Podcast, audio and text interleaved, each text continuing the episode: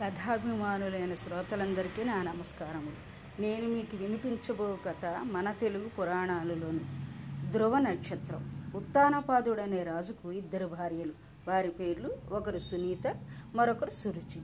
రాజుగారికి సురుచి అనే అమితమైన ప్రేమ. ఆమె కొడుకు ఉత్తముడు. పెద్ద భార్య అయిన సునీత కొడుకు ధ్రువుడు.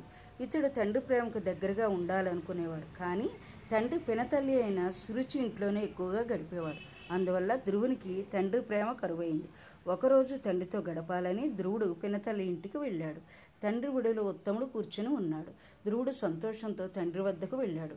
తండ్రి ధ్రువుని చేదరించుకున్నాడు. తండ్రి నిరాదరణకు ధ్రువునికి దుఃఖం ఆగలేదు. అది చూసి పినతల్లి కఠినంగా ధ్రువ నీవు నా కడుపును పుడితే మీ తండ్రి గారి తొడపై కూర్చున్న అదృష్టం కలిగేది. ఇప్పుడైనా ఈ సురుచి కడుపును పుట్టించమని శ్రీహరిని ప్రార్థించు. అప్పుడు నీకు ఉత్తముని స్థానం లభిస్తుంది అన్నది పినతల్లి సురుచి. జరిగిన విషయం అంతా తల్లితో చెప్పాడు ధ్రువుడు. నాయనా ధ్రువ నీ పినతల్లి నిజమే చెప్పింది. తండ్రి ప్రేమ కోసమే కాకుండా ఒక పెద్ద ఆశయం పెట్టుకుని శ్రీహరిని గురించి తపస్సు చేయి. ఫలితం ఉంటుంది అన్నది తల్లి. తల్లి మాటలకు ధ్రువుడు ఉత్తేజితుడయ్యాడు. తపస్సు చేటుకు బయలుదేరిన ధ్రువునకు నారద మహర్షి ఎదురయ్యాడు. విషయం తెలుసుకుని నవ్వుతూ ఇలా అన్నాడు. నాయనా ధ్రువ పసివాడివి.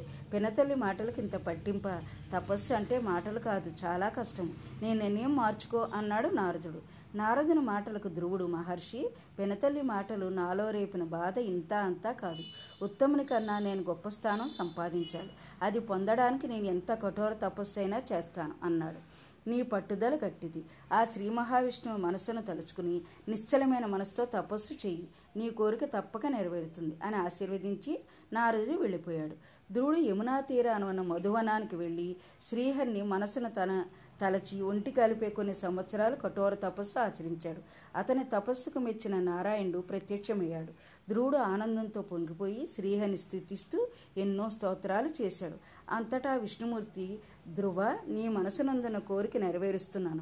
ఇంతవరకు ఎవరికీ దక్కని ఉన్నత స్థానాన్ని నీవు పొందుతావు. మహారాజువే గొప్పగా రాజ్యమెలుతూ సుఖ సంతోషాలతో జీవించి చివరకు నక్షత్రమే ఉత్తర దిక్కులో స్థిరంగా వెలుగుతావు. లోకమంతా నక్షత్రాన్ని ధ్రువ నక్షత్రం అని పిలుస్తారు. అని వరమించి అదృశ్యమైనాడు. నేటికి కనపడే ఉత్తర ధ్రువంపై ఉన్న నక్షత్రమే ధ్రువ నక్షత్రం. ధ్రువుడు గొప్ప లక్ష్యంతో తపస్సు చేసి అనుకున్నది సాధించాడు. విన్నారా పిల్లలు? కష్టపడితే సాధించలేనిదంటూ ఉండదు. దీనివల్ల తెలిసిన నీతి ఏంటంటే పట్టుదల దృఢ సంకల్పం ఉంటే ఏ పైనైనా తప్పక సాధించవచ్చునో అని. నా కథ శాంత విన్నందుకు మీకు నా ధన్యవాదాలు.